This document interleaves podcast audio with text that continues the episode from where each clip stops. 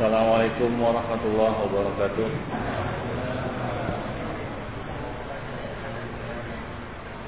Alhamdulillah nahmaduhu wa nasta'inuhu wa nastaghfiruh wa na'udzu billahi min shururi anfusina wa sayyiati a'malina may yahdihillahu fala mudilla lahu wa may yudlil fala hadiya lahu Ashhadu an la ilaha illallah wahdahu la syarika lahu وأشهد أن محمدا عبده ورسوله يا أيها الذين آمنوا اتقوا الله حق تقاته ولا تموتن إلا وأنتم مسلمون أما بعد Ikhwan kita masih berbicara tentang kesalahan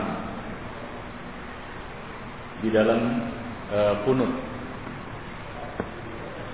Kesalahan berikutnya di dalam kunut adalah kesalahan yang ketujuh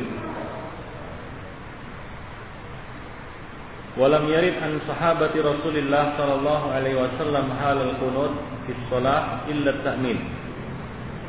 Nah, di dalam doa kunut ketika menyambut doa imam, nah di sana para makmum ada yang mengucapkan banyak banyak ucapan. Ya, ada yang bersalawat kan gitu ya, ada yang kadang-kadang ada yang bertakbir, ada yang mengucapkan hakun, ashad dan seterusnya. Nah, beliau mengatakan tidak ada dinukil dari sahabat Rasulullah ketika kunut di dalam solat, yaitu bagi para makmum kecuali takmin, kecuali mengaminkan saja. Ya, jadi tidak ada salawat, tidak ada sallu alaihim gitu ya dan seterusnya. Ya, ada yang Allah Allah gitu ya. Dan macam-macam lagi sambutan dari para makmum. Nah, ini tidak ada dinukil ya dari sahabat-sahabat Rasulullah ucapan-ucapan lain untuk menyambut doa makmum eh, doa imam selain ucapan amin. Jadi makmum mengaminkan doa kunutnya imam. Ya, doa kunutnya imam. Baik kunut nazilah maupun kunut witir. Seperti yang kita jelaskan bahwa kunut ada dua macam. Ada kunut nazilah yaitu kunut yang dilakukan apabila terjadi musibah atau malapetaka atau sesuatu yang menimpa kaum muslimin. Dan yang kedua adalah kunut witir yang dikerjakan, yang dikerjakan pada sholat-sholat witir. Baik di dalam Ramadan maupun di luar Ramadan. Wa min akhta'il ma'mumin ziyadat ibarat lam yarid bihal athar. Dan di antara kesalahan para makmum adalah menambah beberapa kalimat-kalimat yang tidak ada riwayatnya Wa innama hiya mujarradin nadarin. Itu hanyalah sebatas persangkaan atau logika saja. Mereka anggap baik. Dan kadang-kadang mereka mengucapkan itu spontan saja. Misalnya ucapan mereka hakun, hakun dan seterusnya. Atau mengucapkan ashadu, ashadu kan begitu ya. Dan sejenisnya. Wa kadzalika qallaba aydiyahum 'inda du'a 'alal kafarah wa 'inda ad-du'a yarfa'us syarr wal bala awil bala. Demikian juga mereka membalikkan bukan begini lagi tapi begini. Nah, ketika imam membacakan doa atas orang-orang kafir, yaitu mendoakan kebinasaan atas orang kafir atau doa untuk mengangkat keburukan dan bala, maka sebagian makmum ada yang membalikkan tangannya seperti ini. Nah, itu tidak tidak ada e, riwayatnya dari e, sahabat dan itu hanya dilakukan pada uh, doa istisqa ya mereka membalikkan tangan seperti ini pada doa istisqa bukan pada doa kunut witir atau kunut nazilah jadi ini tidak ada dinukil dari Rasulullah Shallallahu Alaihi Wasallam. Jadi makmum tetap mengangkat tangan seperti biasa dan mengaminkan, ya mengaminkan. Hanya sebatas itu saja, ya tidak mengucapkan kata-kata lain, ya seperti yang kita dengar dari sebagian orang.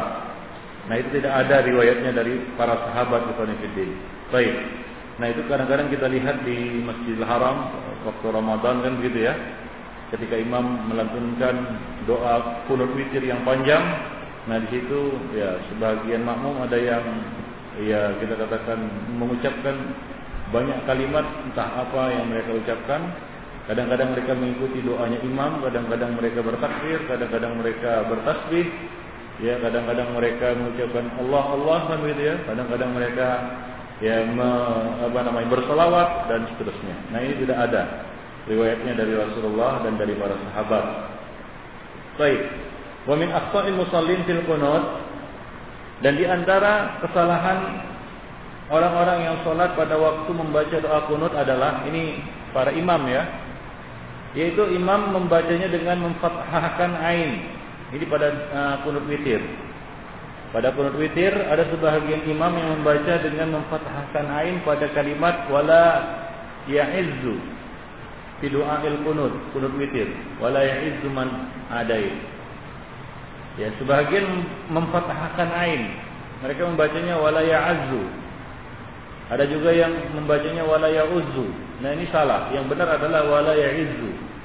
Ya bukan ya'azzu. Nah, ini menjelaskan kepada kita bahwa doa itu tidak bisa dikarang-karang. Ya doa yang maksur, ya doa-doa yang tertentu, waktu, tempat, pelaksanaan dan pengucapannya, nah ini nggak boleh diganti-ganti. Ya, Demikian pula kita anjurkan kepada orang yang tidak mengerti bahasa Arab untuk tidak mengganti domir-domir yang ada dalam doa. Kalau nggak mengerti, karena bisa bisa fatal akibatnya. Bisa dia di dalam menggantinya. Ya, bacalah apa yang dia hafal. Bacalah yang dijelaskan ataupun diajarkan di dalam uh, nas hadis. Dia tidak perlu merubahnya. Misalnya di dalam doa jenazah mengganti domir mudakar menjadi muannas ya atau domir apa namanya domir mufrad menjadi domir jamak. Ini bukan pekerjaan yang mudah. Kalau dia tidak mengerti ilmu sorof, itu bisa bersalahan. Ya, itu bisa ber, bersalahan dan bisa fatal ya kesalahannya. Ya bisa merubah arti.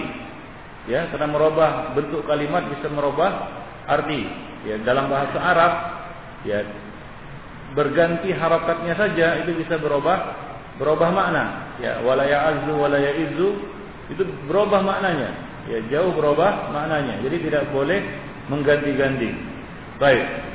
Al-Imam Suyuti ditanya tentang doa kunut yaitu wala ya'izzu man hadait. Apakah membacanya dengan mengkasrahkan ain atau dengan memfathahkannya? Maka beliau menjawab, al-jawab huwa bi kasril ain ma'afathil ya yaitu dengan mengkasrahkan ain dan memfathahkan ya ya izu bukan izu bukan ya azu ya bukan azu tapi ya izu bila khilafin bainal ulama tanpa ada perselisihan di kalangan ulama. Ya itu hanya sebagian orang awam yang keliru di dalam membacanya. Mereka membacanya ya azu ya. Tidak ada perselisihan di kalangan ulama dalam masalah ini. Baik itu dari kalangan ahli hadis ahli lughah maupun ahli tasrif yaitu ilmu saraf. Ya ahli tasrif. Ya. Wa allaftu fi dhalika muallafan samaituhu awalan al-i'rab wa tawalli amman la yusinu yusalli nah untuk masalah ini saja ya al-imam membuat satu karangan pada awalnya dia memberi judul al-i'rab wa tawalli amman la yusinu yusalli berpaling dan menjauh dari orang yang tidak bisa salat ini awalnya. Kemudian beliau mengganti summa adal an hadzal ism. Aku berganti judul buku ini menjadi As-Subut fi Qunut. Ya, As-Subut fi Qunut. Ya tentang uh, peletakan harokat yang benar ya di dalam membaca doa doa kunut. Nah demikian. Jadi doa-doa yang kita baca itu perlu juga kita dengarkan. Bagaimana cara membacanya? Baik itu asyarus sabah wal masa doa-doa di dalam uh, salat dan seterusnya. Ini harus kita tanya juga. Kalau kita tidak mengerti bacanya ya kita membaca buku dan tidak mengerti bacanya maka tanyakanlah kepada yang yang mengerti ya agar kita tidak salah salah baca minta ampun justru kita apa ya menolak ampunan dari diri kita nah demikian baik minul khata'i aidan dan di antara kesalahan orang yang salat juga adalah dhammu yaitu mendomahkan ainnya yaitu wala ya'uzzu. Nah ini juga keliru. Ya seperti sebagian orang mereka membacanya ya'uzzu. Ada yu'azzu. Nah ini juga keliru. Wa minal jadir bi dzikri huna anna hadhihi lafzah thabitah indal Baihaqi wa. Perlu diketahui bahwasanya lafal ini yaitu ya'izzu itu sudah sahih dalam riwayat Al-Baihaqi dan yang lainnya. Namun ini terluput dari Al-Imam Nawawi di dalam Rawdatul. Pada anah ziyadah dan ulama, dia kira bahwasanya ini adalah tambahan dari para ulama, yaitu eh, apa namanya penyebutan uh, harokatnya. Tapi sebenarnya itu sahih dari riwayat yang ada. Nah demikian Ibn Fiddin. Azan ya Allah wa Yaitu perkataan wala ya'izzu. Nah ini sahih. Ya termasuk di dalam bagian doa kunut witir. Al-Imam An-Nawawi mengira ini adalah tambahan. Kalimat ini adalah tambahan. Ya, kalimat ini bukan tambahan, tapi memang sudah ada di dalam riwayat yang sahih, yaitu riwayat Baihaqi dan yang lainnya. Nanti ada di sana beberapa yang tidak ada sebenarnya seperti ya, seperti misalnya wa wa atubu ilaik. Ini enggak ada. Ya, enggak ada. Demikian juga nanti ada beberapa tambahan yang sebenarnya tidak ada di dalam doa kunut witir. Baik. Kita lanjutkan ya Fanifidin. Wa min al-khata'i aydan mas'ul wajhi ba'da doa. Uh, di antara kesalahan orang-orang yang membaca doa kunut adalah mereka mengusap wajah setelah doa. Ya, sebelum sujud mereka mengusap wajah ya di dalam doa. Hatta qala Al-Iz bin Abdus Salam hingga Al-Iz bin Abdus Salam mengatakan wala yamsah wajhahu biyadaihi akibat doa illa jahil. Tidaklah ya mengusap wajah setelah berdoa melainkan orang jahil. Ya jadi ya enggak ada hadis yang sahih yang menjelaskan tentang me, apa namanya? Mengusap wajah setelah berdoa. Enggak ada hadis yang sahih baik di dalam salat maupun di luar salat, apalagi di dalam salat ya. Nah, di mana salat itu sudah ada ketentuannya. Sallu kama raaitumuni usolli ya lebih berat lagi. Jadi tidak ada mengusap wajah setelah membaca doa kunut, baik kunut eh, kunut witir maupun kunut nazilah. Jadi bagaimana? Ya sudah selesai. Ya tidak perlu mengusap. Nah ini kebanyakan kita lihat orang-orang awam melakukannya.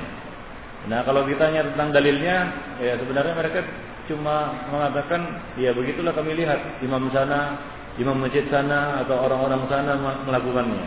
Ya tidak ada dalil yang menjelaskan ya, apa namanya perbuatan mereka itu. Nah demikian. Baik. Dan sebagian orang menganggap baik perbuatan itu ya, menganggap baik perbuatan itu supaya doa dikabulkan dan begitu. nah itu ikhwanifiddin itu juga bukan kebiasaan kaum muslimin, bukan kebiasaan orang Islam. Itu mungkin kebiasaan orang Nasrani, Yahudi, mereka seperti itu. Anda perhatikanlah orang-orang Nasrani Ya mereka mengusap wajah ya setelah ber berdoa. Nah, itu bukan kebiasaan kaum muslimin dan tidak ada diajarkan oleh Rasulullah sallallahu alaihi wasallam. Baik. Wa min al-khata'i aidan dari antara kesalahan di dalam masalah qunut ini juga adalah taksisul qunut fi nisfi min Ramadan fi salatil witir yaitu mengkhususkan kunut pada separuh terakhir kedua pada bulan Ramadan itu pada sholat witir. Nah ini sebenarnya tidak ada dalilnya. Ada dalilnya tapi dalilnya tidak sahih. Sebagian orang mengkhususkan baru berwitir setelah 15 ke atas. Nah ini sebenarnya tidak ada dalil yang sahih. Artinya apa? Boleh dia berwitir sebelum tanggal itu. Boleh berwitir bahkan semenjak satu satu Ramadan. Tidak ada larangannya. Ya tidak ada larangan. Wa hadzal qaul masyhur inda Syafi'iyah. Walaupun pendapat itu masyhur di kalangan ulama-ulama Syafi'iyah, yaitu apa? Baru berkunut witir pada 15 terakhir. Ya separuh terakhir bulan bulan Ramadan. Tapi hadisnya tidak sahih. Dan juga ini adalah pendapat Az-Zuhri, sebuah riwayat dari Imam Malik dan Imam Ahmad Walakinnahuma raja'a anhu. Namun Imam Malik dan Imam Ahmad sudah rujuk dari pendapat ini. Ya, demikian ya disebutkan. Jadi Imam Ahmad dan Imam Malik rujuk, artinya mencabut pendapat yang ini. Wa dalil al-warid fi. Ya sebab hadis yang diriwayatkan di dalam masalah ini adalah hadis yang baik, yaitu riwayat Abu Daud di dalam sanadnya ada apa namanya perawi yang terputus, tidak nyambung dengan perawi yang lainnya, ya. Baik. Demikian juga ada riwayat lain dari Anas Abul Atikah, sementara dia adalah perawi yang baik. Jadi intinya adalah ya apa namanya uh, riwayat tersebut adalah riwayat yang baik. Oleh karena itu Al Imamul Baihaqi mengatakan la yasihu isnaduhu. Tidak sahih sanadnya. Baik. Kemudian penulis mengatakan na'am li kunutil witri fi nisfi tsani min Ramadan halah khasah. Memang benar untuk kunut witir pada paruh kedua, artinya apa? Separuh terakhir bulan Ramadan ini ada kondisi khusus. Artinya apa? Ada kekhususan di situ. Dalla alaihi atharun fi sahih Ibnu Khuzaimah di sanad sahih. Ada sebuah asar yang menunjukkan kekhususan ini di dalam Sahih Ibnu Ibnu Khuzaimah, sanadnya sahih. Walakin al-qunut laisa muqtasan fi hadzal waqt. Akan tetapi tidak boleh mengkhususkan kunut pada pada waktu tersebut. Yaitu apa? Separuh terakhir pada bulan Ramadan. Ada kondisi khusus yaitu apa? Nanti disebutkan disinggung di sini yaitu kunut separuh terakhir ini ya. Kunut separuh terakhir ini ada di situ sisi kesamaannya dengan kunut nazilah. Maka dari itu boleh dipanjangkan doa pada kunut witir pada separuh terakhir bulan Ramadan ini. Boleh dipanjangkan seperti kunut nazilah dan boleh dibacakan padanya doa-doa yang biasa dibaca pada doa kunut nazilah. Itu saja kekhususannya. Tapi tidak berkunut sebelum itu dan menyangka bahwasanya tidak boleh berkunut dan baru boleh berkunut sudah itu, maka ini adalah anggapan yang yang keliru. Nah, demikian ya Jadi boleh berkunut sebelum tanggal 15. Sebelum eh, sesudah tanggal 15 maka kunut boleh dipanjangkan. Bukan hanya membaca doa kunut nazilah yang eh, doa kunut witir yang biasa yaitu Allahumma hdina fiman hadait, namun boleh ditambah dengan apa? Dengan doa-doa kunut nazilah. Baik. Bal huwa masyru'un fi sanati kulliha. Bahkan kunut ini sebenarnya disyariatkan pada ya sepanjang tahun. Ya, mulai dari apa? Mulai dari satu Muharram sampai ya 30 Zulhijjah. Artinya satu tahun penuh itu boleh kita ber berkunut ikhwan fillah. Kunut kunut witir ya. Dalam sholat witir tentunya kalau dikatakan kunut witir bukan dalam sholat subuh, tapi kunut dalam salat witir. Wa min khalti katsirin minan nas qabduhum annahum yaquluna fi qunutin nawazil dan di antara kekeliruan sebagian besar manusia adalah mencampur adukkan doa. Bahwasanya mereka membaca doa pada kunut pada kunut nazil, nazilah atau kunut nawazil, mereka membaca doa kunut witir. Ya. Nah, ini kita lihat ya pada orang-orang yang melakukan kunut nazilah dan dia niatnya memang kunut nazilah. Ya dan dan dia memang ingin melaksanakan kunut nazilah. Namun doa yang dia baca ketika itu adalah atau dia buka doa kunutnya dengan apa? Allahumma hdina fiman hadait. Nah ini keliru. Jadi kalau kunut nazilah itu tidak harus dibuka dengan Allahumma hdina fiman hadait Allahumma hdini fiman hadait. Ya buka saja dengan apa yang menjadi tujuan inti dari doa doa kita. Misalnya kita mendoakan ya kebinasan atas orang-orang Yahudi misalnya ya, orang-orang Nasrani dan seterusnya. Langsung saja. Ya tidak harus dibuka dengan Allahumma hadini fi man hadait. Sebagian orang mengira bahwa semua doa kunut termasuk kunut nazilah harus dibuka dengan Allahumma hadini fi man hadait. Nah ini keliru. Tidak harus dibuka dengan Allahumma hadini fi man hadait.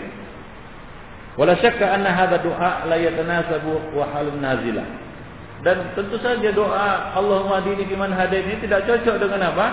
Dengan nazilah dengan musibah ataupun apa namanya malapetaka atau bala yang menimpa kaum muslimin. Ya, bal hadza doa mahalluhu kunutul witri faqat. Ya, ada namun doa Allahumma hdini fi man hadait ini khusus untuk kunut witir saja. Apa? Khusus untuk kunut witir saja. Wala yang bagi ayuzada alaihi syai'un dan tidak boleh ditambah-tambah harus mengikuti apa yang diajarkan oleh Nabi Shallallahu Alaihi Wasallam kepada Al Hasan dan Al Husain di dalam masalah ini. Misalnya seperti ya banyak imam yang menambah-nambah doanya dia mengatakan falakal hamdu ala ma qadait astaghfiruka wa atubu ilaik dan ada beberapa tambahan-tambahan lagi ya ya sebagian imam suka menambah-nambahkan begitu ya, seperti Allahumma antas salam wa minkas salam wa ilaika yaudus salam wa dakhilna jannata darussalam dan seterusnya. Nah ini enggak ada. Demikian juga di dalam kunut witir mereka menambahkan Alhamdu ala ma astaghfiruka wa atubu ilaik ini tidak ada. Memang ada beberapa tambahan ya misalnya bahwa la malja wala manja illa minka illa ilaik. Nah itu ada. Ada asarnya. Ya, artinya ada riwayatnya. Adapun tambahan-tambahan seperti ini ini enggak ada riwayatnya. Baik. Dan kebanyakan orang-orang yang menambah-nambah ini hanyalah lapa. Dia dengar orang lain membacanya, dia pernah dengar ada imam membacanya, dia pun mem membacanya. Baik. Fahada mimma bagi alla yuqal fi kunutil witri fadlan an kunuti salatil fajri. Nah ini tidak pantas untuk dibacakan ataupun diucapkan pada kunut witir, apalagi pada kunut subuh yang memang tidak ada dasarnya sama sama sekali ya Baik, ya. Jadi lafal doa itu harus mengikuti yang diajarkan oleh Rasulullah Shallallahu Alaihi Wasallam. Karena doa itu ibadah dan ibadah sifatnya tauhidiyah, nggak boleh ditambah dan dikurang kecuali dengan dasar. Artinya dengan dalil. Kalau nggak ada dalilnya jangan ditambah-tambah. Lalu bagaimana dengan salawat sudah salat uh, uh, di akhir kunut witir atau di akhir doa kunut witir? Dikatakan di sini Amma salat ala Rasulillah, adapun salawat atas Nabi, faqad thabata fi hadis Imamatu Ubay bin Ka'ab an-Nas fi qiyam Ramadan. Maka ada riwayatnya dari hadis uh, uh, kisah Ubay bin Ka'ab mengimami manusia pada saat qiyam Ramadan pada masa Umar bin Khattab. Nah, fahiya min amali salafis salih. Dan ini termasuk amalan salafu as-salih. Wa in da'afaha Ibnu Hajar. Walaupun Ibnu Hajar al-Asqalani melemahkan pendapat ini, namun inilah yang diamalkan dan pernah diamalkan oleh para salaf, sahabat. Nah, dalam hal ini ya hmm, patokan kita, ya, landasan kita, dasar kita adalah amal as-sahabat. Jadi tidak mengapa antum membaca uh, salawat di akhir doa kunut witir. Wallahu a'lam. Wa minal jadir bidzikri anna al-qunut fil witri yakunu qabla ruku' Wafin nazilah ba'dahu. Dan perlu diingat di sini bahwa kunut pada sholat witir atau kunut witir itu dilakukan sebelum ruku. Kunut witir sebelum ruku. Wafin nazilah ba'dahu. Adapun kunut nazilah sesudah ruku. Illa fil nisfi min Ramadan. Kecuali pada paruh kedua pada bulan Ramadan yaitu 15 terakhir bulan Ramadan. Fa inna lahu sibahan bil kunutain. Kunut yang dilakukan pada separuh terakhir bulan Ramadan ini ada kemiripan dengan kunut nazilah. Ya. Ada kemiripan dengan kunut nazilah. Maka dia boleh dibaca sesudah rukuk. Khusus untuk apa? 15 hari terakhir bulan Ramadan. Karena dia ada kemiripan dengan kunut nazilah ya idza waqa'at bil muslimina nazilah yaitu apabila terjadi pada kaum muslimin satu peristiwa ataupun musibah malapetaka bala dan sejenisnya. Kama fi al asar alladhi rawahu Ibnu Khuzaimah. Seperti yang diriwayatkan oleh Ibnu Khuzaimah uh, di dalam apa namanya bukunya. Ya di dalam bukunya. Nah untuk masalah witir ini atau kunut ini uh, Syekh Nasr Lazim telah menulis suatu buku yang berjudul Al-Qaulul Man'ud bitafsil al-basmalah wal qunut. Nah, berarti bukunya belum saya lihat ini. Baik. Wa min al-aqta' fil qunut hatta indal qailina bi sunniyatihi fil fajri ala wajhin radib dan di antara kesalahan di dalam doa kunut termasuk juga bagi orang-orang yang berpendapat kunut ini sunnah pada sholat fajar secara terus menerus atau rutin adalah tatwiluhu waraf usauti azzaidi bihi. Yaitu memanjangkannya. Ya seperti yang kita sebutkan tadi memanjangkannya dengan sangat panjang. Waraf usauti azzaidi bihi dan mengangkat suara berlebih-lebihan di dalamnya. Walaqad sami'tu wallahi min ba'di ma yusharu ilaihi lil banan Sungguh aku telah mendengar sendiri atau langsung dari orang yang terpandang. Ketika dia mengimami sholat fajar dan dia melakukan doa kunut yang tidak masuk itu ya seperti yang kita jelaskan. Seolah-olah dia berkhutbah khutbah Jumat ya saking panjangnya. Dan dia mengatakan khutbah aku memasak itu dia sangat bersemangat dia macam berkhutbah panjang sekali. Nah, sebagian imam ada yang membaca doa kunut ini seperti itu, seperti berkhutbah. Hingga kadang-kadang makmum yang di belakangnya juga ter apa namanya? Ter, merasa berat. Ya. Lebih panjang dari bacaan apa? Bacaan ketika, ketika dia berdiri. Nah, kalaulah Ikhwan logikanya ya. Untuk ayat-ayat yang dibaca pada sholat harus memilih ayat-ayat yang apa? Yang sederhana, tidak terlalu panjang hingga memberatkan orang yang ada di belakang. Ya, meringankan sholat itu salah satunya adalah meringankan bacaan. Ya, sholat Nabi yang paling panjang adalah sholat subuh. Sholat Nabi yang paling panjang bersama apa namanya jemaah adalah sholat subuh.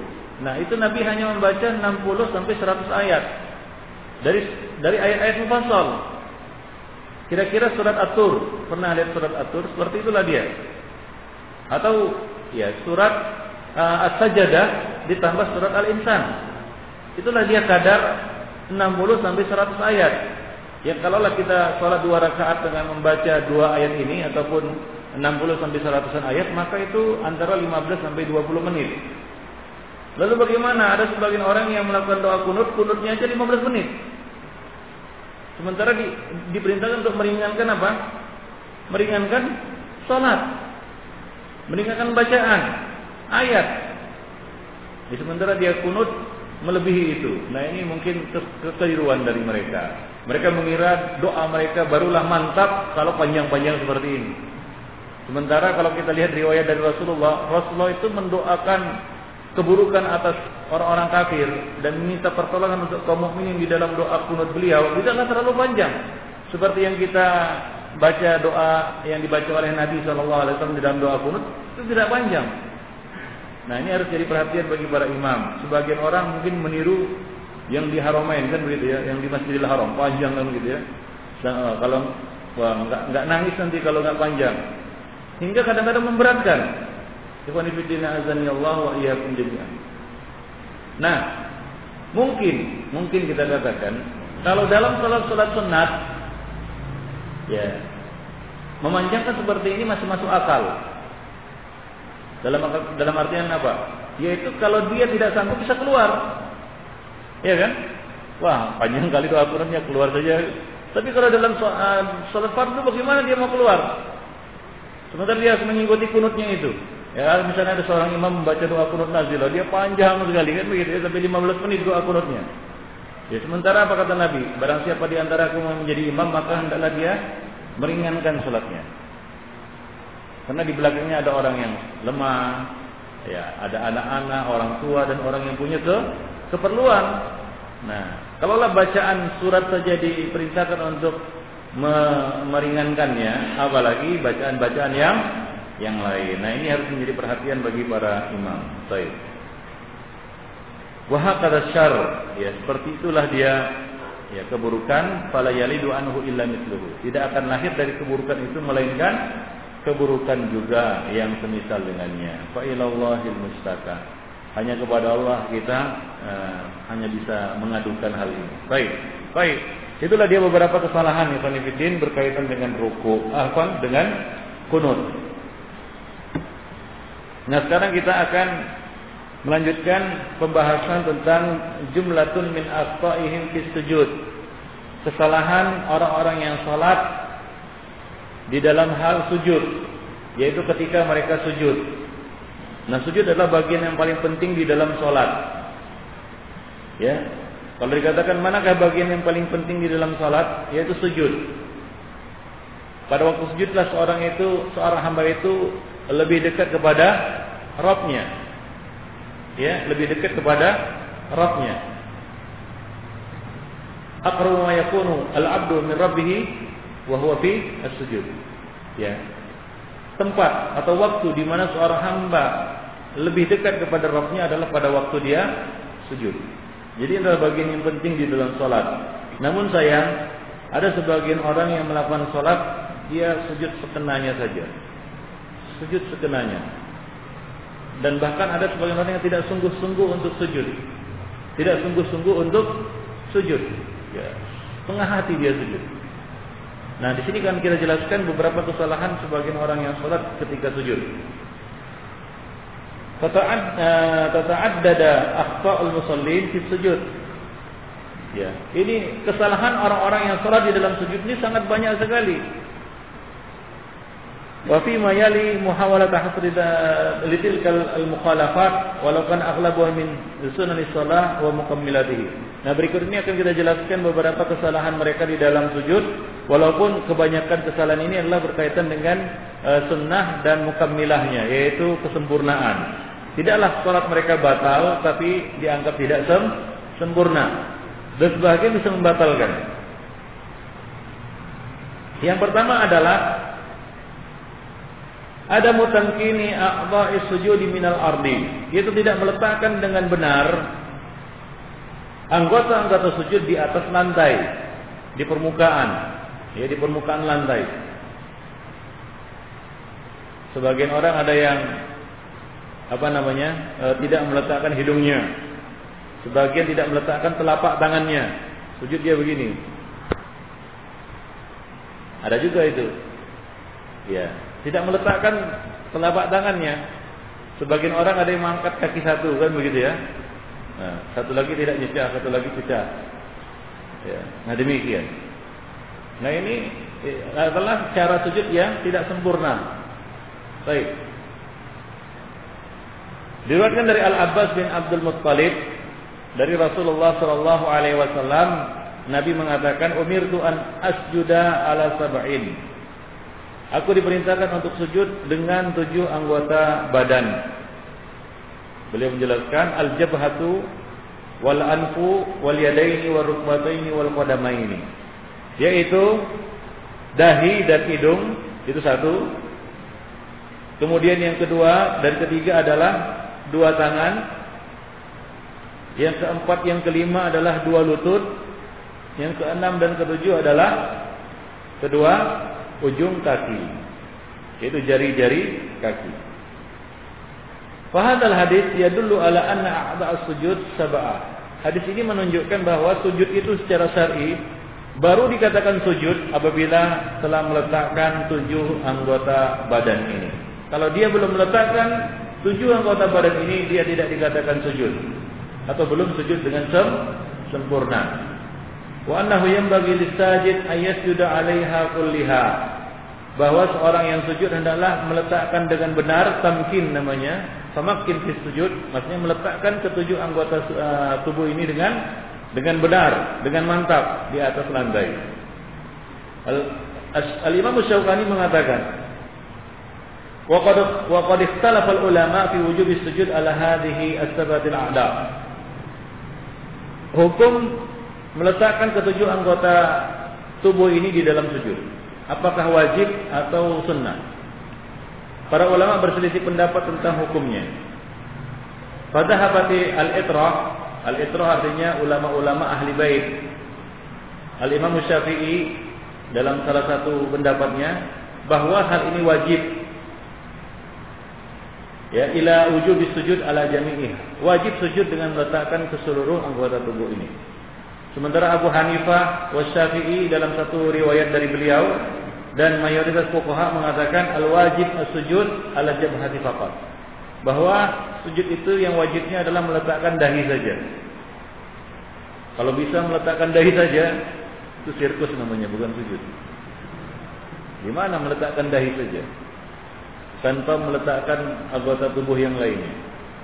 Kata mereka, ini disebutkan dalam buku-buku Hanafi, ya. Kalaulah seorang itu sujud hanya dengan meletakkan dahinya saja, tanpa meletakkan yang lainnya, maka dia sudah dikatakan sujud.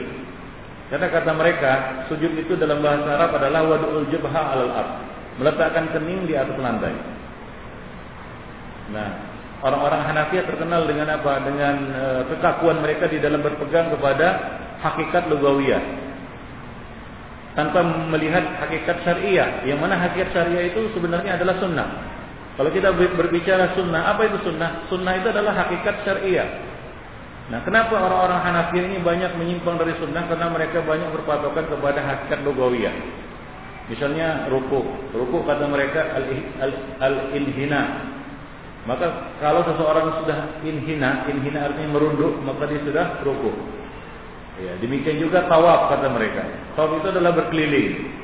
Maka kalau sudah berkeliling, walaupun muternya lain, pernah pernah naik haji, muternya dari mana? Berlawanan berlawanan arah jarum jam atau apa namanya sesuai? Ber berlawanan. Nah kata orang-orang Hanafi, kalau ada orang yang tawaf, lalu dia tawaf searah jarum jam, maka sudah dikatakan tawaf. Nah demikian. Kenapa? Karena kata kata mereka tawaf itu berkeliling. Jadi bagaimanapun keliling dia, maka sudah dikatakan tawaf. Nah, jadi mereka berpegang kepada hakikat lugawiyah. Ya, hakikat lugah lugawiyah. Maka dari itu mereka mengatakan bahwa memulai tawaf itu tidak tidak harus dari dari rukun Hajar Aswad.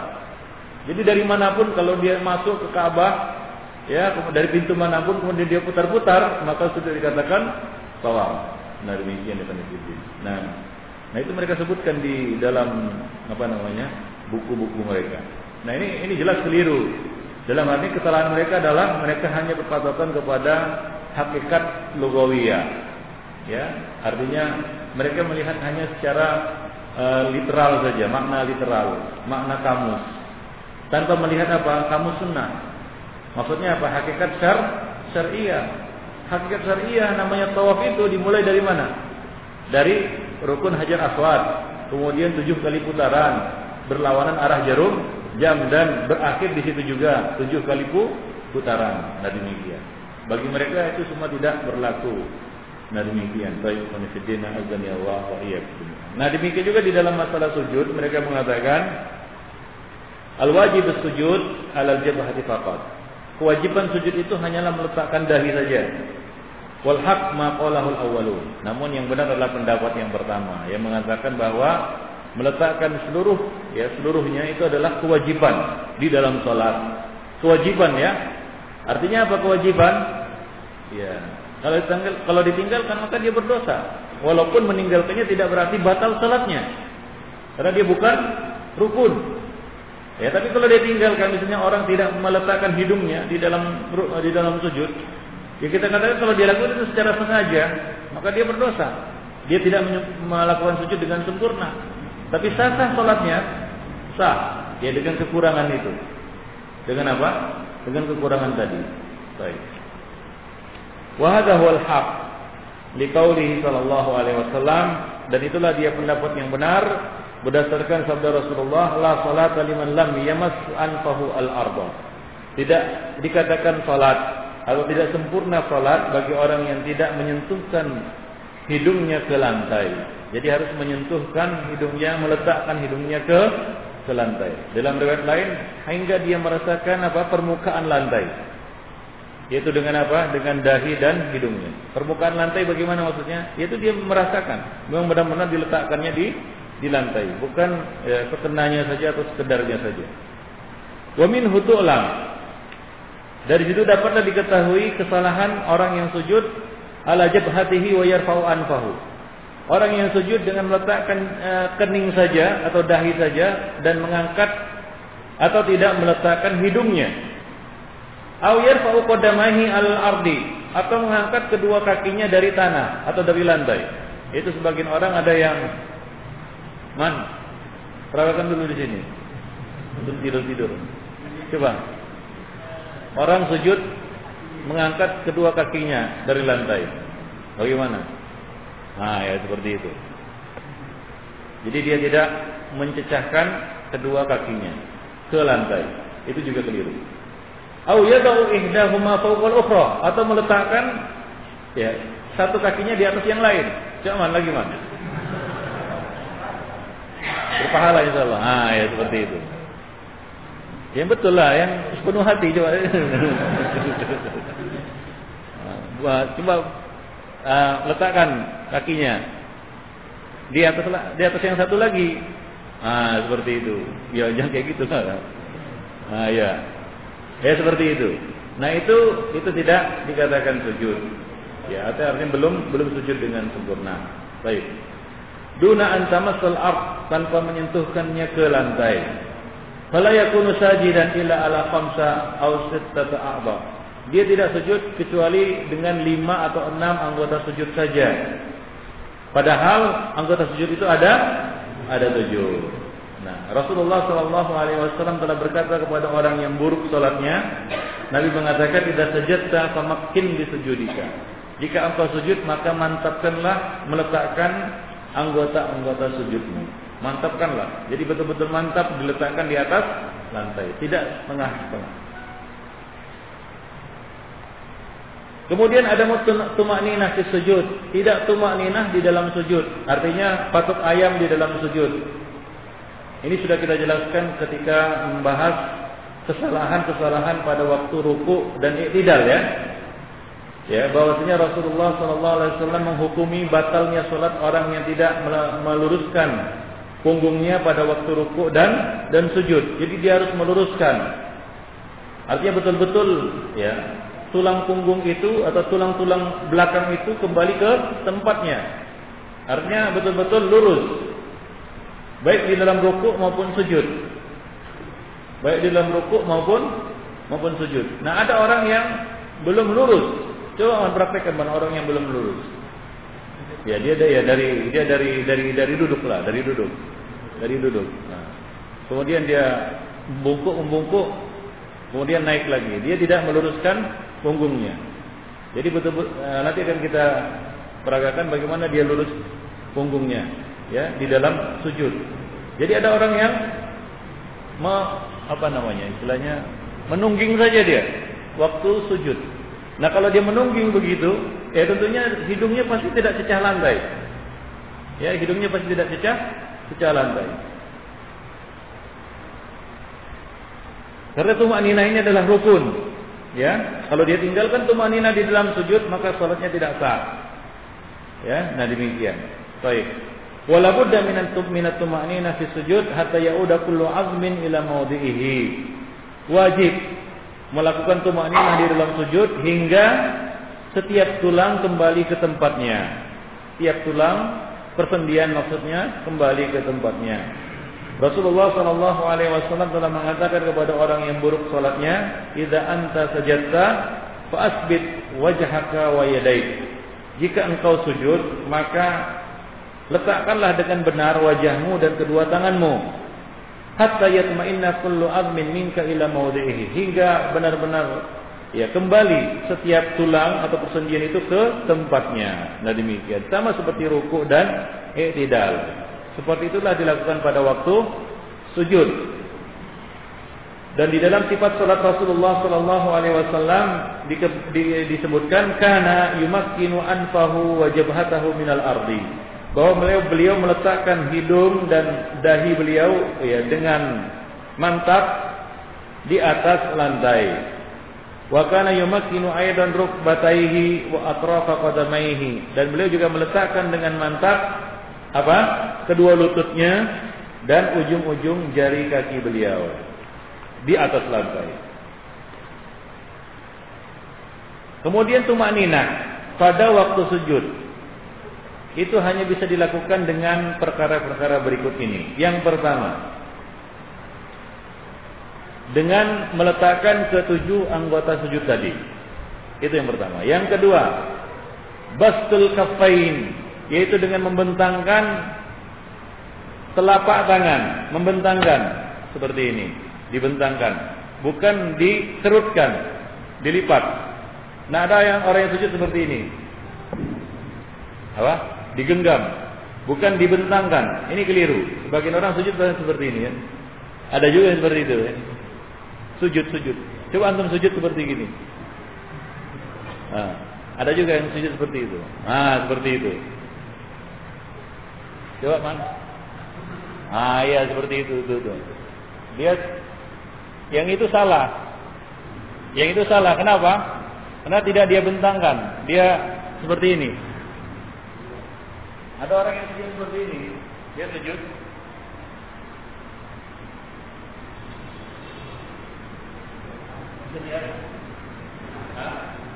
Nah itu keliru. Dia tidak, dia cuma meletakkan jari. Ya, tidak meletakkan telapak.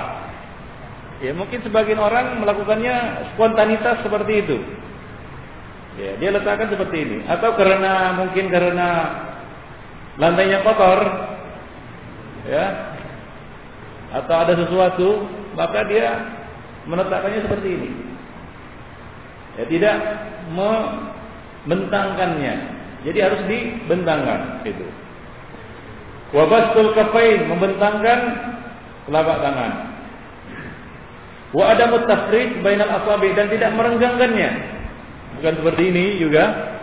Ya, bukan juga seperti ini, tapi seperti ini. Ya, jadi yadum yadummuha. Ya dengan me, merapatkannya. Merapatkan jari jemari dan membentangkannya. Wa tawjihuhuma ila qibal al-qiblah dan menghadapkannya ke kiblat. Ya, bukan ke sini, bukan ke dalam, ada juga yang ke dalam gini ya. Ya karena dia mau melebarkan ini dia ini jadi ke tidak ke kiblat, bukan ke sini. Bukan ke arah kepalanya, bukan juga keluar seperti ini, ya, tapi menghadap ke ke kiblat.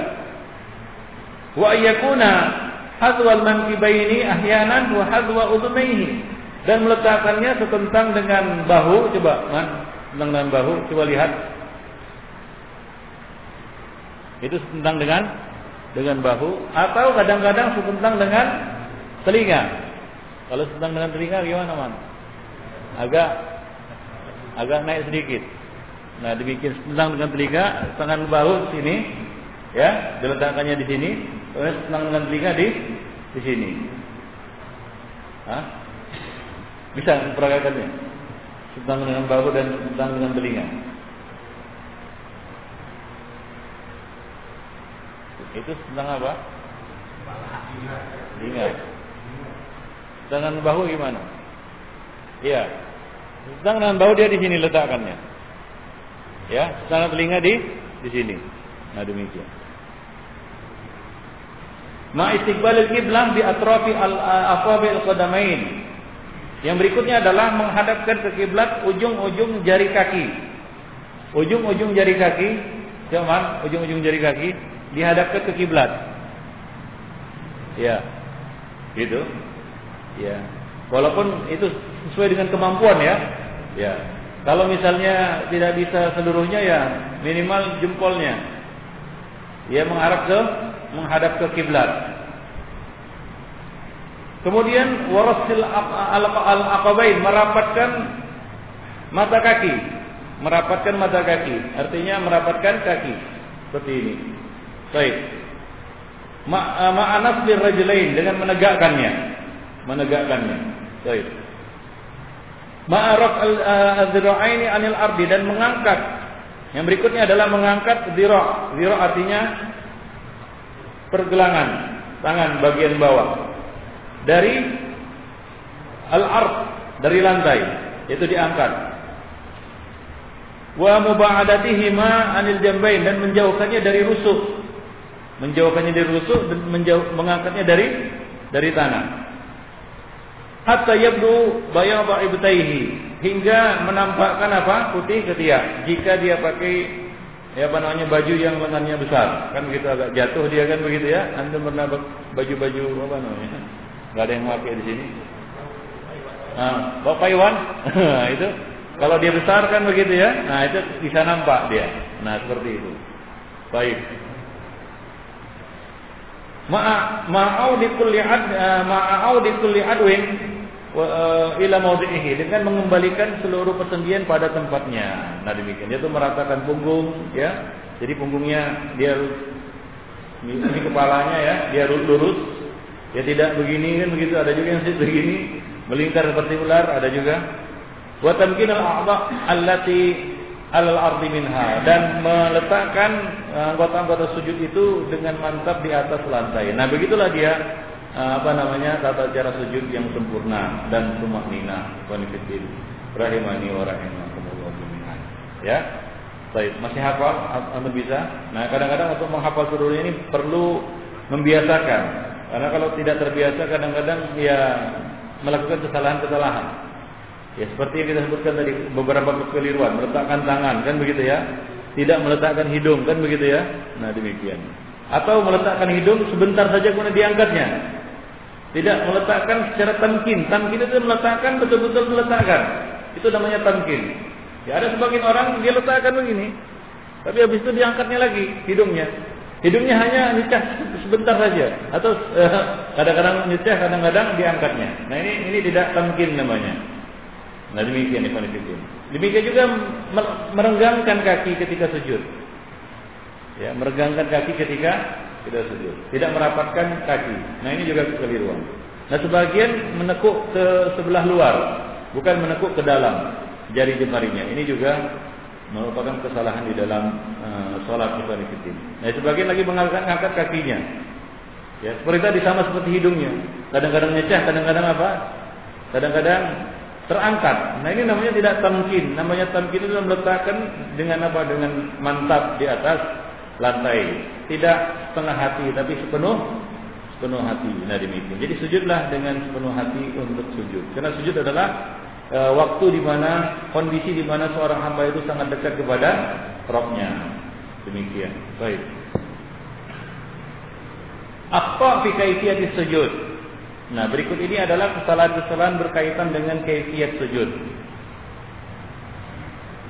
Dari penjelasan di atas ya tentang sifat sujud yang benar maka di sini ada beberapa orang ataupun eh, orang-orang yang sholat jatuh dalam sejumlah kesalahan. Mereka keluar dari sifat sujud Nabi Shallallahu Alaihi Wasallam. Sebagian jatuh pada larangan, misalnya sujud mirip seperti hewan, ya sujud seperti apa namanya, ya duduknya anjing kan begitu itu rebahnya anjing, atau sujud seperti patut ayam, yaitu hanya sebentar saja, ya. Nah, baik, ini kan kita jelaskan. Wa huwa aqrabu ma yakunu min dia dalam kondisi sangat dekat kepada Rabbnya. Kondisi sangat dekat sama Rabbnya ternyata dia melakukan banyak ke kesalahan. Wa ilaika tafsilu dalika. Nah, berikut ini perinciannya sebagai berikut. Di antaranya Ba'dul musallin yatrukuna sunnat tajafi fi sujud. Sebagian orang yang salat meninggalkan sunnah tajafi fi sujud. Tajafi artinya merenggangkan ya tangan. Ya, merenggangkan tangan, merenggangkan lengan. Menjauhkannya dari apa? Rusuk dan mengangkatnya dari tanah atau lantai. Mereka sujud rapat seperti ini, ya. Kemudian apa? Ada yang merebahkannya seperti ini. Merebahkan eh, apa namanya? Eh, sikunya, meletakkan sikunya ke ke lantai. Ini kekeliruan ya di dalam sujud.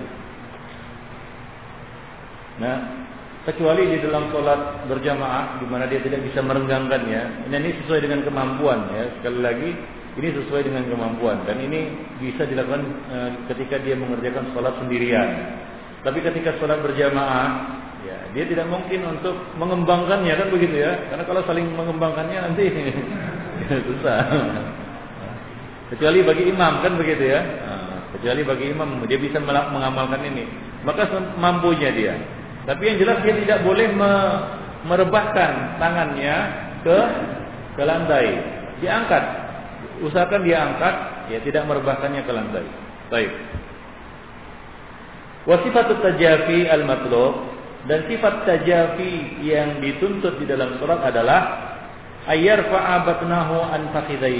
Dia merenggangkan perutnya dari kedua pahanya. Jadi tidak menempel. Coba man, menempel paha dan mundur lagi sedikit antum. Bukan badannya. Bukan perutnya perutnya dek, ma, ya dekat ke paha. Lagi bukan ke belakang lagi. Ini yang salah. Yang salah ya. Lagi, lagi, lagi. Mundur lagi. Kepalanya mundur lagi. Ah, gitu. Ah gitu, gitulah dia. Kenapa? Namanya yang salah, ini yang salah. Nah, coba apa? Gak mau jadi model si Lukman. Ini yang salah, ini yang salah. Yaitu merapatkan, ah ya seperti itu. Yang merapatkan apa? Perutnya ke pahanya. Nah ini salah. Baik. wa yub'idu adadaihi an jambaihi dan menjauhkan lengannya dari kedua rusuknya. Lengannya ini ya dari rusuknya, rusuknya ini dijauhkan. Biqadri ma yumkinuhu. Ya, kadang dia mampu untuk melakukannya. Wala yudayyiqu ma yalihi. Eh, tidak boleh dia apa namanya? mengganggu orang yang di kanan kirinya. Itu di dalam salat ber berjamaah. Ya, artinya untuk sholat berjamaah janganlah dia melakukan itu kalau dia tidak bisa melakukannya. Kan begitu ya? Baik.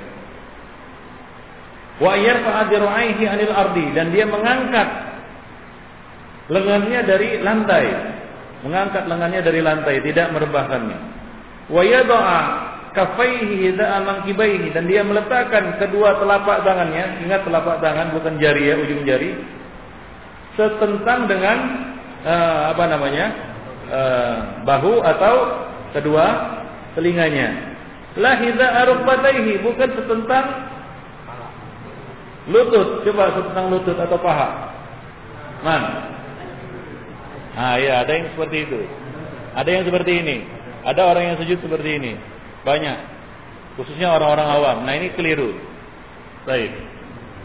Letak tangan ketika sujud adalah di antara uh, setentang dengan bahu atau setentang dengan telinga. Baik. Walakin la yubalik fi tajafi katsiran, tapi janganlah dia berlebih-lebihan di dalam merenggangkan badannya. Coba berlebih-lebihan dalam merenggangkan badan. Kurang man. Kurang lagi, naik lagi ke atas. Ah ya seperti itu. Ada yang seperti itu. Ada yang sujud seperti ini.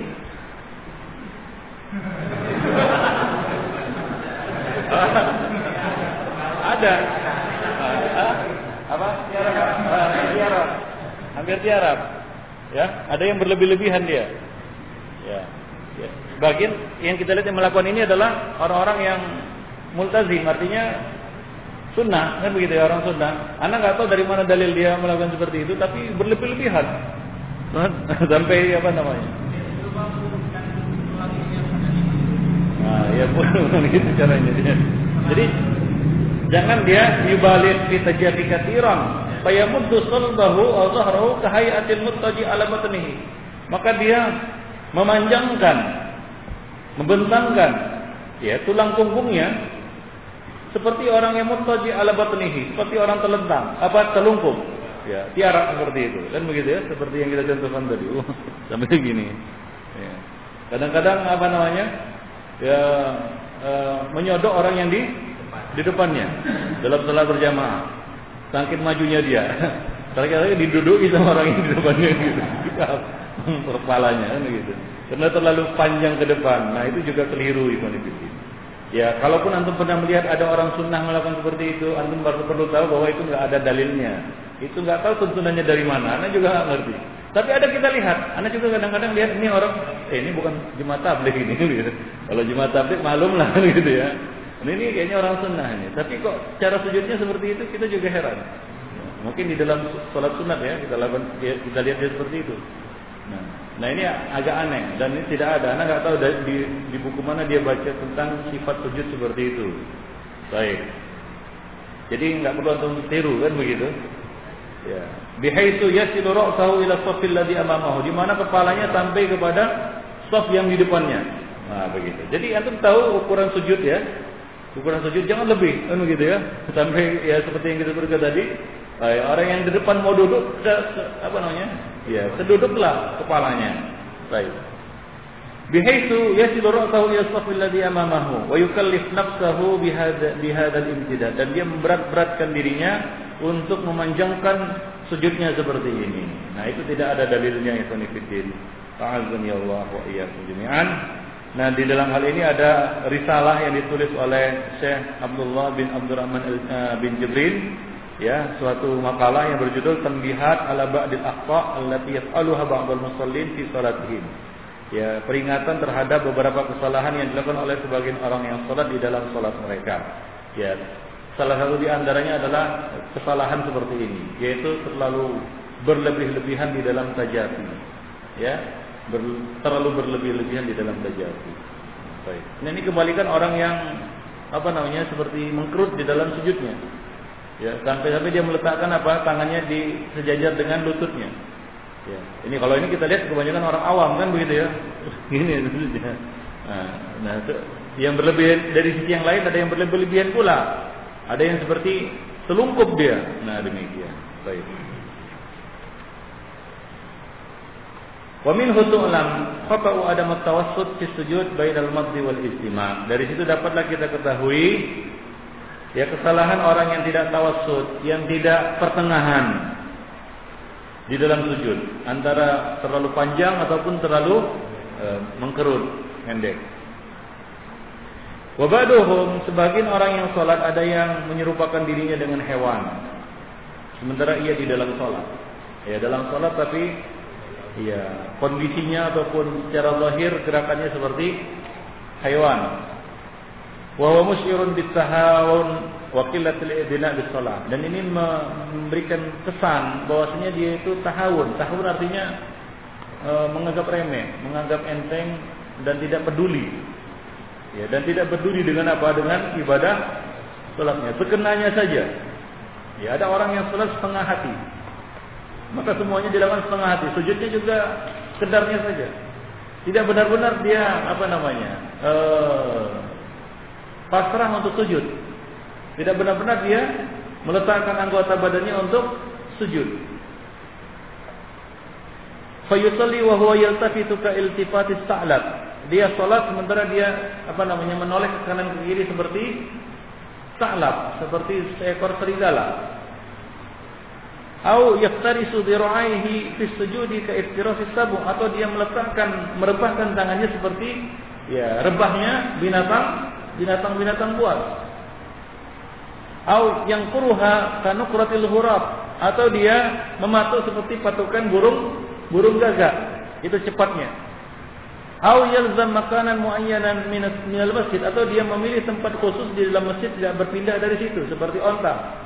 Ya, Onta yang mengambil tempat khusus untuk dirinya. Au yaq'i'al qalbi atau dia duduk seperti duduknya anjing. Bagaimana duduk seperti duduknya anjing di dalam salat? Man, ragakan man. Duduk, duduk. Duduk. Iya, duduknya anjing. Coba, coba. Duduk seperti duduknya anjing dalam salat. Hah? Iya, ada orang yang duduknya seperti ini.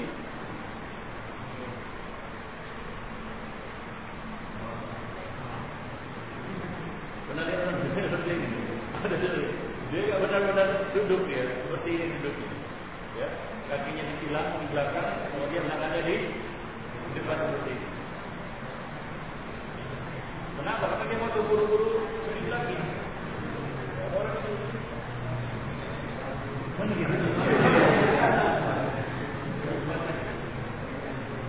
Ya kakinya seperti ini. Nah, waktu dia waktu dia waktu dia itu juga. Artinya apa? Satu kaki ya yang mencecah ke ke lantai. Kakinya selalu tetap seperti itu, terlipat seperti itu. Nah, baik. Dan dia meluruskan tangannya seperti seperti anjing duduk. Pernah lihat anjing duduk? Nah seperti itu. Baik, nanti akan kita jelaskan itu ada yang benar dan ada cara yang ke keliru. Yang benar bagaimana? Coba. Ik'a. Ah ya seperti itu. Meletakkan tangan di atas. Nah, nah begitu. Apa? Meluruskan badan. Kalau dia merunduk seperti orang ruh ruku. Nah demikian. Itu tidak termasuk uh, duduk yang benar. Baik, ada yang seperti itu, duduk seperti duduknya anjing. Au yarfa'u yadayhi yaminan wa shimalan inda salam ka'adna bil khail. Atau dia mengangkat angkat tangannya ketika dia salam ke kanan dan kiri. Kan begitu? Nah, itu dulu. Dulu orang mengangkat tangan seperti ini ketika salam. Assalamualaikum, assalamualaikum begitu. Kalau sekarang gini kan gitu. Seperti apa itu? seperti tari piring, kan begitu. Baik, nah ini seperti apa? Ekor-ekor kuda. Jadi janganlah kita sholat seperti kondisi binatang seperti ini. Nah demikian. Jadi dihindari. Baik. Waqala al-Allama Ibnu Qayyim ja'at syariah bil kuffar wal hayawanat was syayatin wan nisa wal wa kullu nafis. Syariat telah datang dengan membawa pelarangan menyerupakan diri dengan orang-orang kafir, hewan-hewan, setan, wanita, itu bagi pria ya, dan bagi wanita pria. Al-A'rab meniru orang-orang dusun, orang-orang dusun pedalaman, kan begitu ya. Badui dan setiap yang kurang. Jadi syariat datang beri, membawa perintah untuk tidak menyerupakan diri dengan orang kafir, menyerupakan diri dengan hewan, menyerupakan diri dengan syaitan, menyerupakan diri dengan lawan jenis, dan menyerupakan diri dengan orang-orang badui, orang-orang pedalaman kan gitu ya, yang ya punya apa namanya etika yang lebih rendah kan begitu ya. Eh, kita tahu lah ya bagaimana orang pedalaman kan gitu ya, dusun pedalaman. Dan setiap perkara-perkara yang nakis kurang.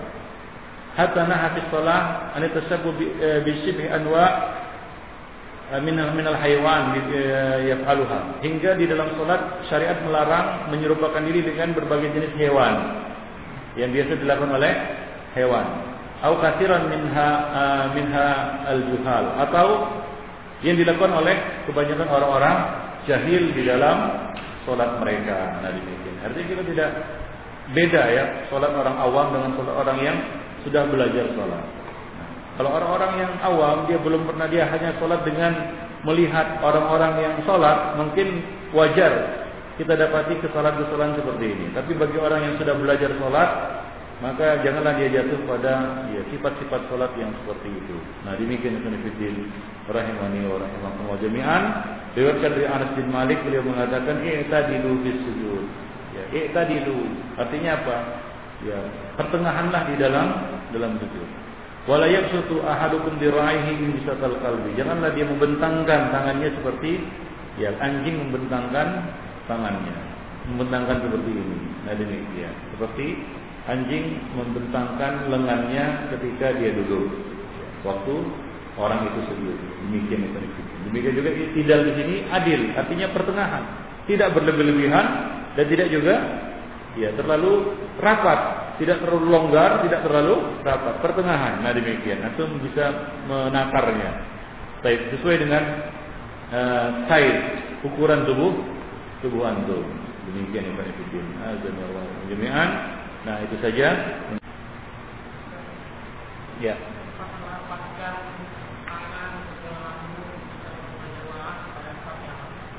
Nah. Ya, rapat dah seperti ini.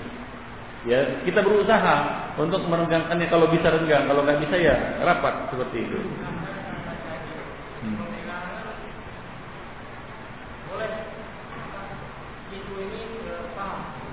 Iya, iya sampai apa namanya? Ah.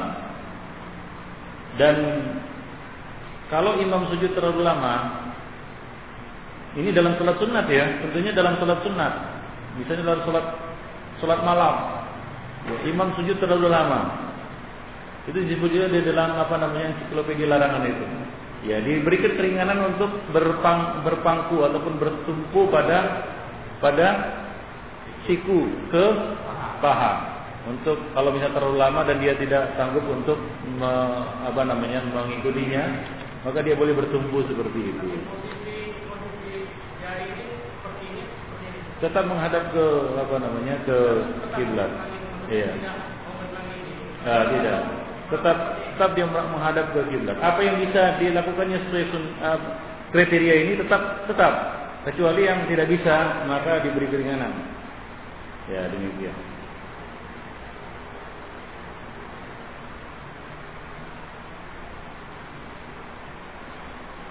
Pada waktu mau sujud, yang mana duluan disunahkan, lutut atau tangan? Turun ya, turun ke sujud ya. Ya ini masalah ikhtilaf, khilafiyah di kalangan ulama. Ya, ada yang mengatakan lutut dulu baru tangan, ada yang mengatakan tangan dulu baru lutut. Mana yang wajib? Ya. Yang wajib adalah tangan dulu baru baru lutut. Untuk menyelisih ya, menyungkurnya onta. Onta itu kalau dia mau turun untuk duduk, maka dia meletakkan lututnya dulu baru baru merupakan badannya. Ya, onta nggak punya tangan, kaki empat ya. Jadi dia meletakkan apa?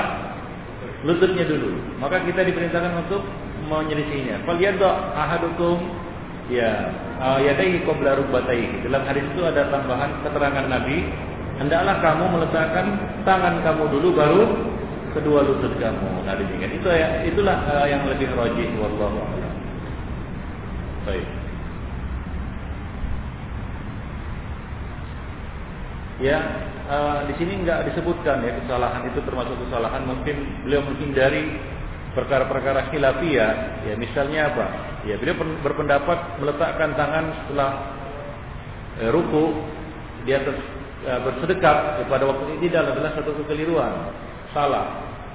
Dan beliau mengikuti pendapat guru beliau yaitu Syekh Al-Albani. Tapi beliau tidak cantumkan di sini karena kuatnya perselisihan di dalam bab itu. Ya termasuk juga di dalam hal ini. Wallahu alam. Nah demikian.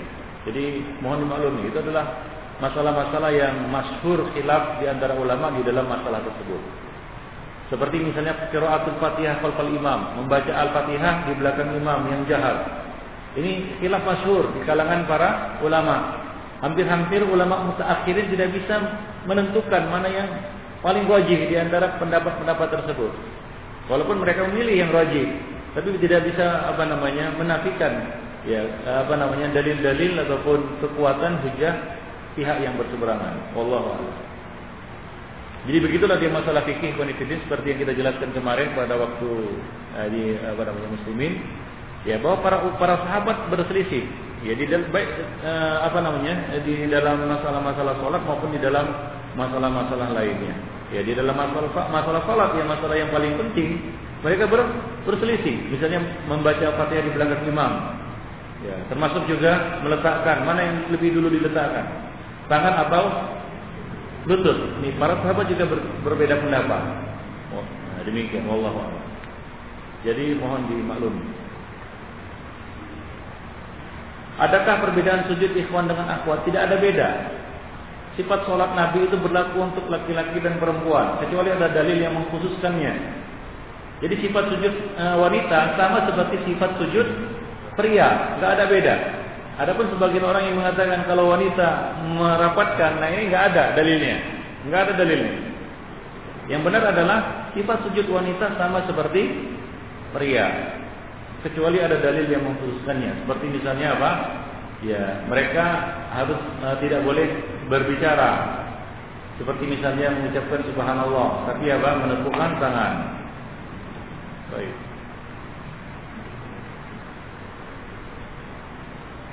Jika anak jika kita masuk masjid setelah azan dikumandangkan, itu salat zuhur. Salat sunnah qabliyah atau salat uh, tahiyatul masjid yang harus kita kerjakan. Dua-duanya kalau bisa. Tapi kalau tidak bisa dua-duanya hanya ada kesempatan ya, mengerjakan dua rakaat saja maka ini boleh digabung. Ya, sekalian niat niatnya. Sekaligus niatnya. Niat tahiyatul masjid dan qabliyah.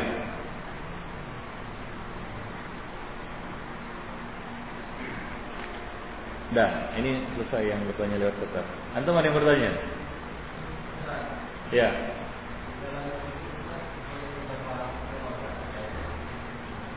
Apa lagi yang ditambah, Pak?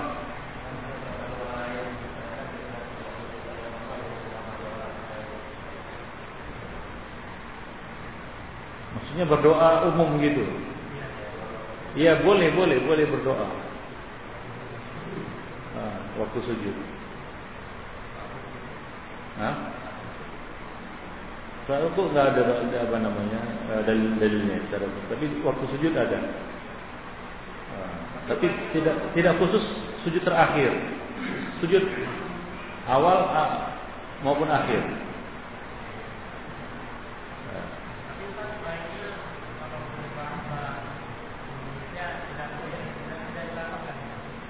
Ah ya, kalau untuk bahasa Indonesia tidak dia lafalkan bagusnya.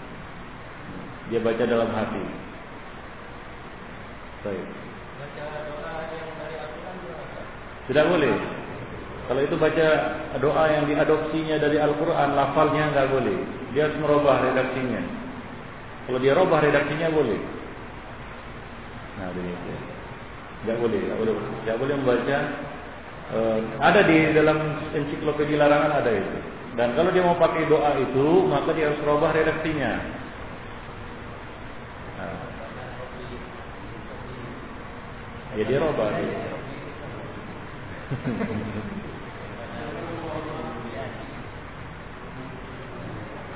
ya, ya seperti itulah. Ya. Apa? Ya kalau dia dia adopsi dari Al-Quran, dia baca lafal yang ada di Quran, maka ini yusbihu qiraat Al-Quran. Maka hendaklah dia hindari, walaupun dia doa.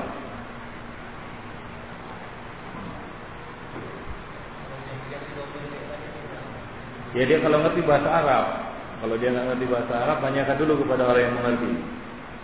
Ya, bagaimana ini doanya? Seperti Nabi ketika mereka merukyah, Nabi mengatakan, coba perlihatkan kepadaku ya rukyah kalian. Ya, fa innahu la ba'sa bi malam takun syirkan. Karena nggak mengapa membaca doa rukyah selama tidak syirik. Jadi doa itu perlu juga di diperlihatkan kepada orang yang mengerti.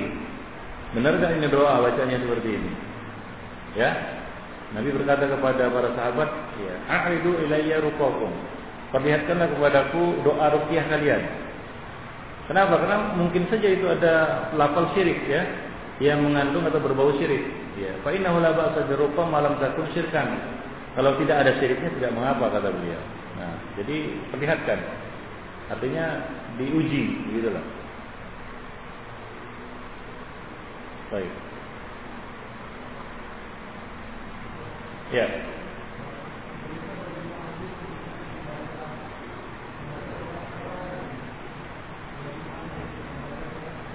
Bagi muadzin. Muadzin juga membaca doa sudah azan. Ya. Tidak itu bagi yang mendengar. Dia juga mendengar kan, dengar suaranya.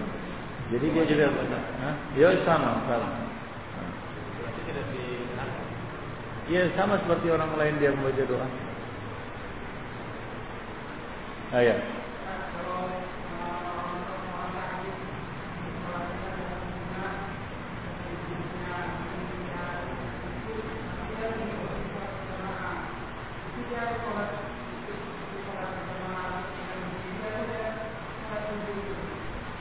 Orang sakit adalah orang yang punya udur, ahlul azar. Dia salat mampu dia. Bagaimana dia mampu? Bagaimana dia mampu untuk melakukannya? Kalau dia tidak mampu berdiri maka duduk. Kalau nggak bisa duduk berbaring kan begitu. Nah. Kalau nggak mampu berbaring juga maka berisyarat dengan isyarat.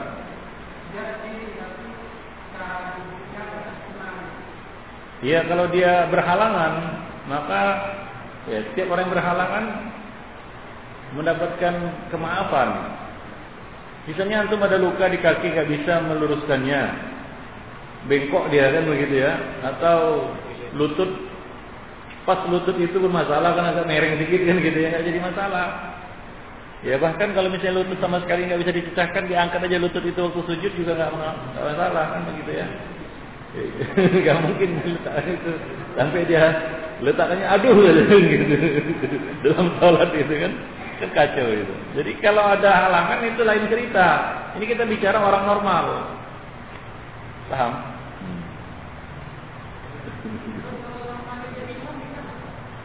Boleh.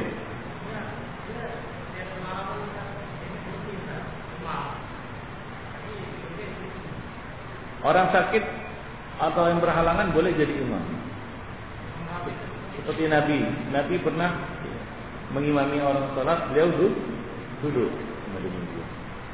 Ah dari itu salah satu faedahnya adalah orang yang sakit boleh menjadi imam.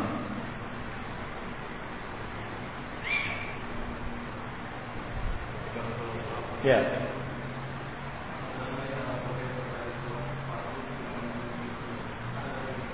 Bergeser gimana Ya. Iya, ya anjurannya seperti itu. Ya kita kita tanya apa ini? Boleh atau tidaknya? Ya boleh, boleh, cuma dia silapun aula. Ya, artinya makruh. Ya, sebaiknya dia bergeser untuk supaya uh, apa namanya tidak disangka dia mengerjakan sholat fardu lebih dari zakat yang telah ditetapkan.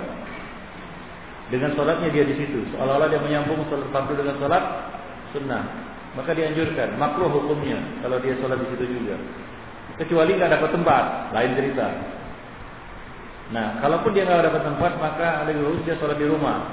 Dia tidak sholat untuk menghindari hal yang makruh itu. Misalnya udah keliling sholat semua kan gitu, dia nggak bisa dari tempat yang lain. Mana yang lebih bagus? Dia sholat di situ saja atau dia tunda sholatnya nanti?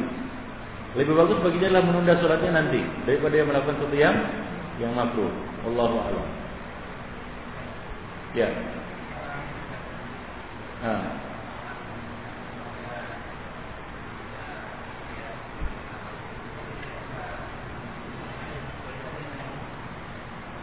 Apa? Nah. Ada kamar mandinya. Ya. Yang menjadi pertanyaan, bisakah dia menggunakan air?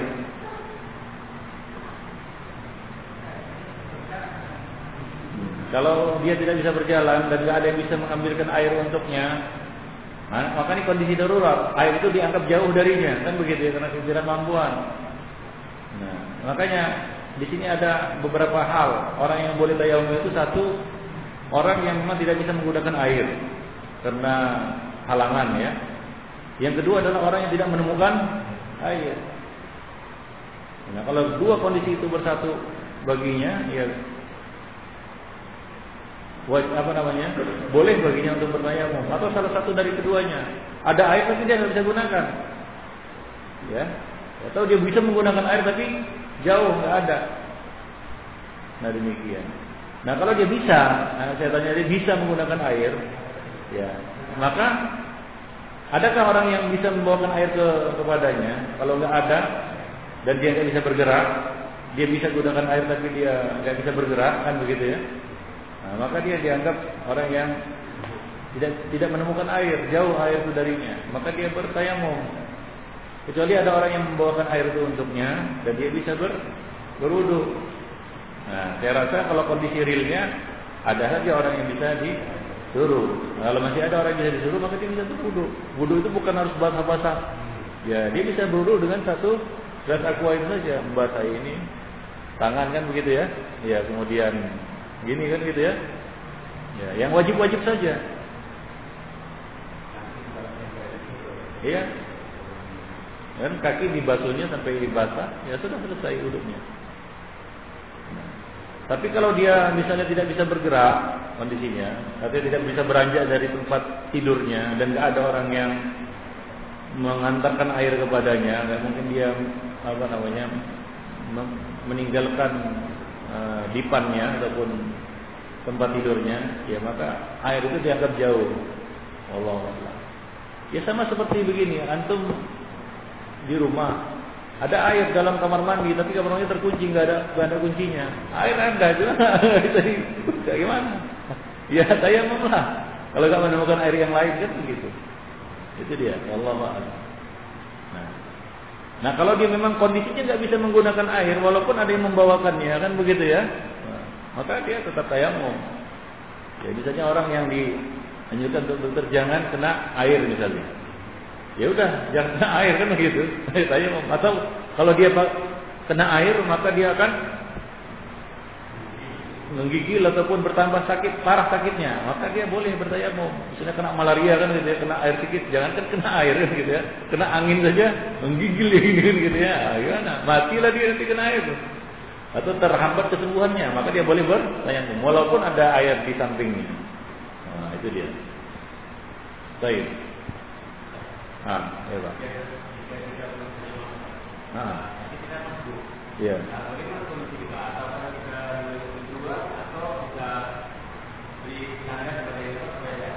Nah, nggak boleh, nggak boleh menarik orang yang sudah di depan, sudah berada dalam stop yang sempurna, Lalu kita rusak sofnya dengan menariknya ke belakang. Itu artinya kita apa? Telah mengacaukan sof yang di depan. Ya, mengacaukan sof yang di depan. Ya, kalau yang ditarik itu di belakang imam maka bergeserlah orang yang gitu ya. Terus di sana nanti kosong. Ya kan? Nah, itu saya senang di atas penderitaan orang lain. Ya tidak, Anda buat aja sof di belakang sendirian. Ya, walaupun seorang diri. ya, ada lagi yang ingin tanya? Iya. Apa?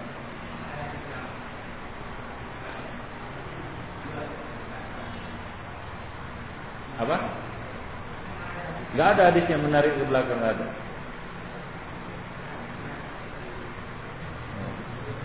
Hadis doib, hadis doib nggak dipandang hadis. Hadis hadis. Baik, ya.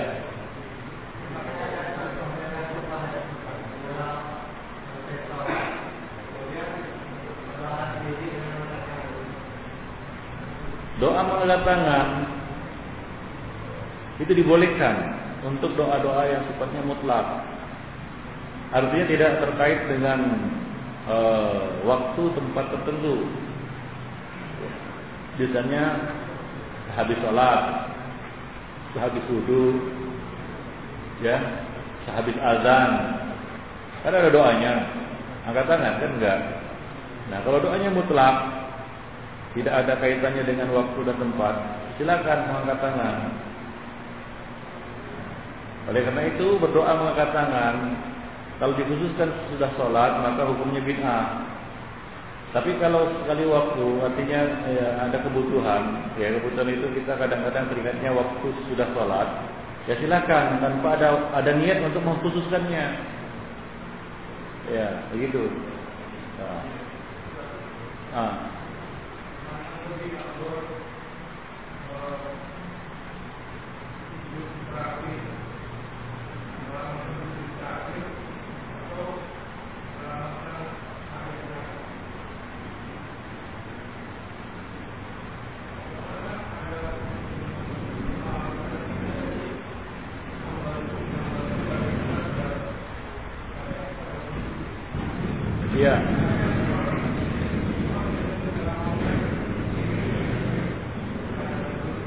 Dia melamakan sujud itu sebenarnya pada semua sujud kalau kalau lama ya.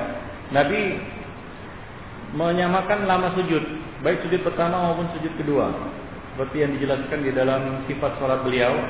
Beliau sujud lama sekali, ya, hampir sama seperti berdiri beliau.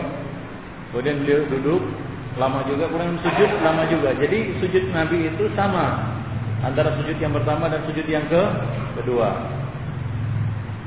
Adapun tasyahud maka di situ seorang boleh ber, berdoa sesudah dia membaca apa? tahiyat. Menjadi salawat dia boleh berdoa. Ya, doa apa saja yang dia inginkan, dia mau. Nah, demikian. Ya, jadi e, kalau dilihat dari panjangnya ya maka ya dia memperpanjang doa waktu e, tasyahud atau apa tahiyat itu lebih afdal daripada waktu sujud. Nah demikian. Nah, adapun e, apa namanya kunut dalam sholat kunut itu artinya lama berdiri. Ya, Nabi itu paling lama ya rukun yang paling lama beliau kerjakan adalah berdiri. Ya, di dalam sholat itu yang paling lama, rukun yang paling lama itu adalah ber berdiri. Iya. Rukun yang paling lama dibandingkan dengan yang yang lain. Allah a'lam. Ya.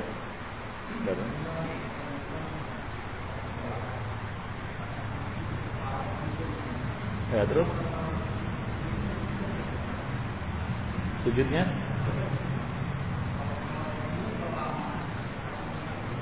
Ah iya.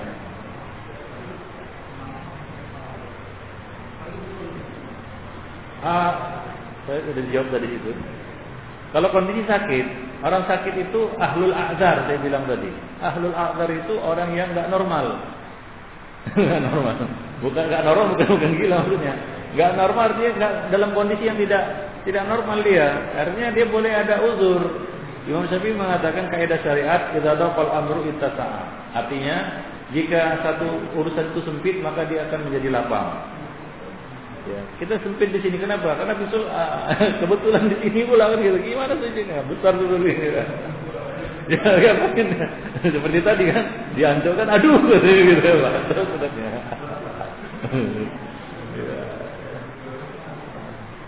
Ya dia salat semampu dia, salat semampu dia dengan bagaimana dia bisa begitu. Kalau nggak bisa sama sekali dia dia cecahkan kepalanya ya dia merunduk sudah selesai. Ya. nah.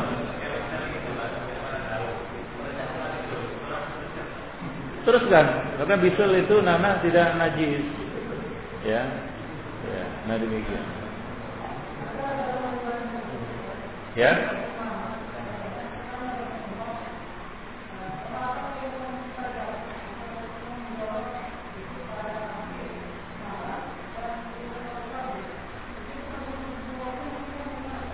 Apa? Iya, selesai sholat fardu. Ini masalahnya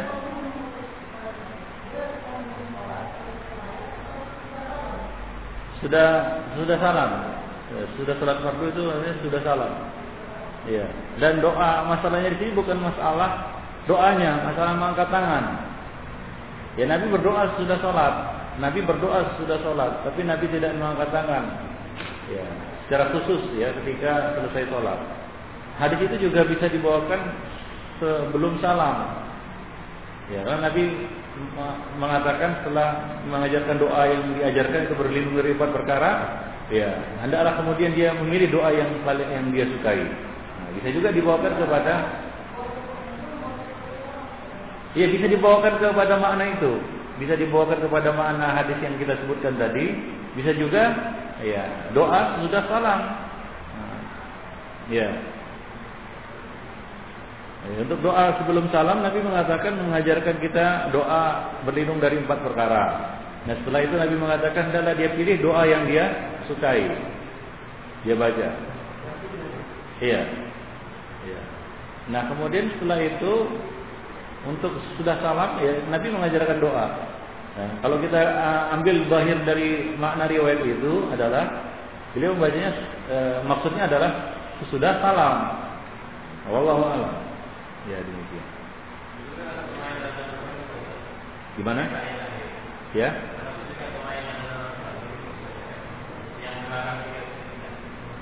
Doa, misalnya doa apa? Ya kalau waktu tahi, uh, duduk tidak ada larangan. Nah. Yang dilarang membacakan pada waktu rukuk dan dan sujud.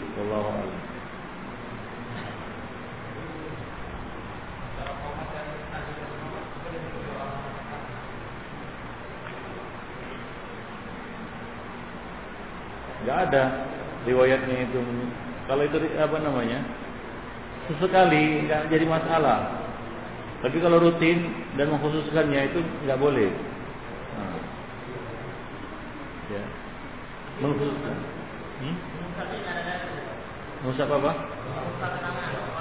Tadi kan sudah dibilang nggak ada riwayatnya. Iya.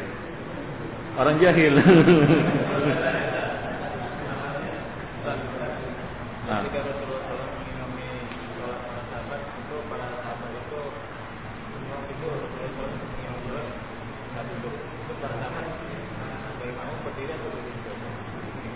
Waktu itu duduk. Iya, waktu itu. Baik, nah demikian saja Ikhwan Fillah ya pertemuan kita.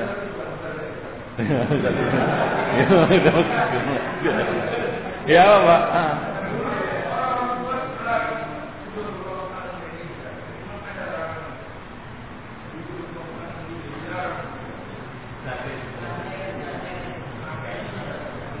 Itu kurfako namanya duduk kurfaso ya.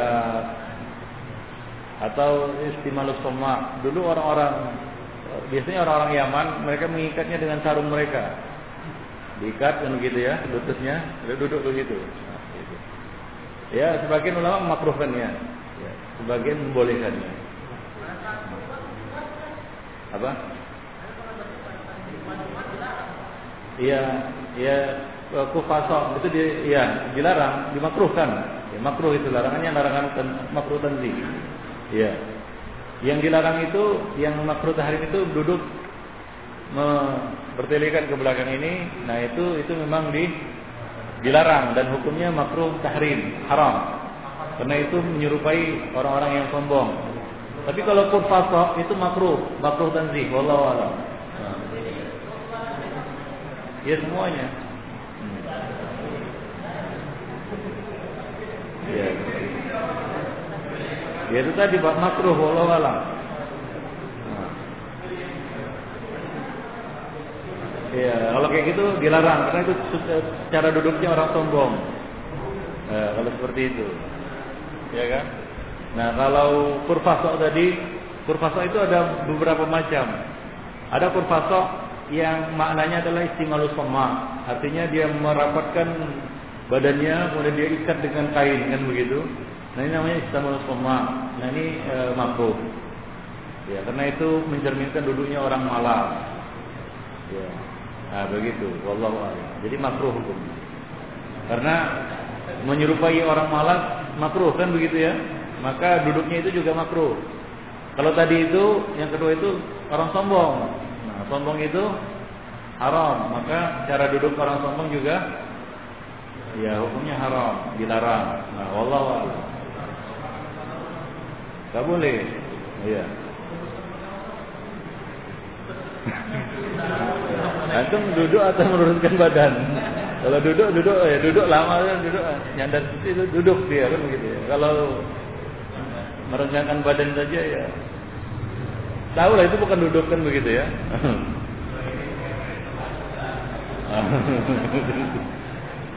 Saya sebentar aja.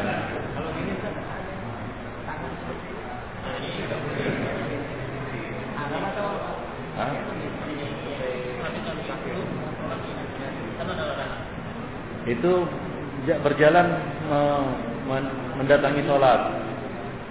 Iya. Iya itu ketika itu makruh aja. Iya. Ketika mendatangi sholat.